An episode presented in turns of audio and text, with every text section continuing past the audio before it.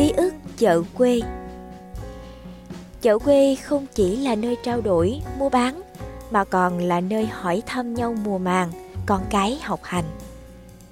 Tôi sinh ra và lớn lên ở miền Tây sông nước. Mấy mươi năm rời miệt quê ra phố, bỏ lại sau lưng cái chợ quê đông đầy kỷ niệm. Có dịp đi Tây, đi tàu, vào các siêu thị hiện đại choáng ngợp với hàng hiệu, hay lang thang trên chợ mạng với thương mại điện tử.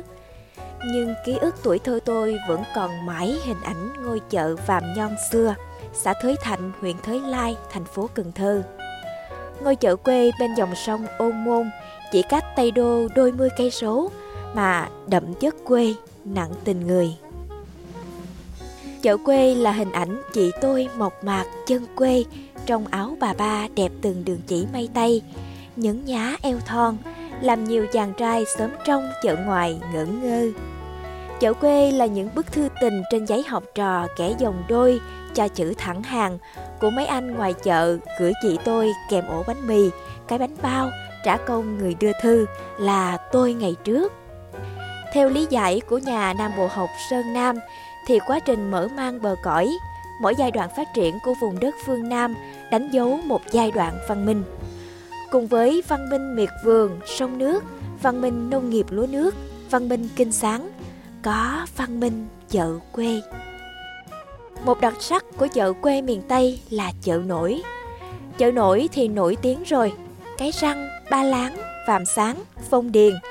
Anh có thương em thì cho bạc cho tiền, đừng cho lúa gạo, sớm giềng cười chê.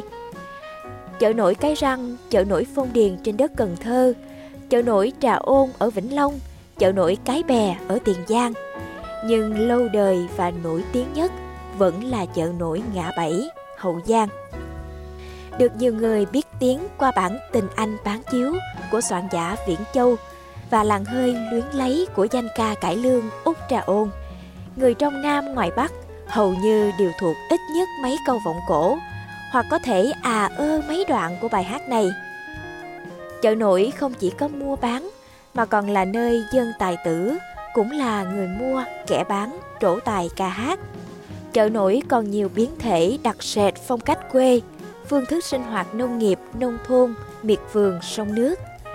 Vùng cuối đất thì có chợ nổi Năm Căn, Cà Mau, Đồng Tháp có chợ Cá Đồng, chợ Rắn, chợ Chuột Tháp 10 nhộn nhịp vào mùa nước nổi.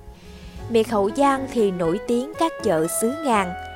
Ngàn không phải là đơn vị tính của đồng tiền đặt cho tên chợ, cũng không có nghĩa như bài hát Lên ngàn của nhạc sĩ Hoàng Việt, mà đơn giản là cách gọi con số.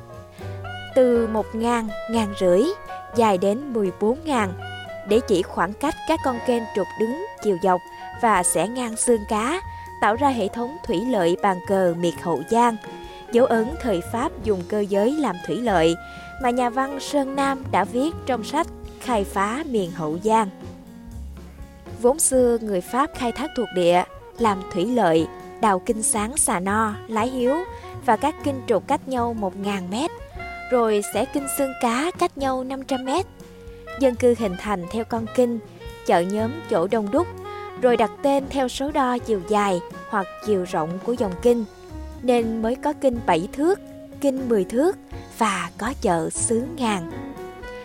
Sâu chuỗi các chợ 1 ngàn, 7 ngàn là dòng kinh sáng xà no, con đường lúa gạo miền Hậu Giang mà ngày nay vẫn nhộn nhịp chợ quê.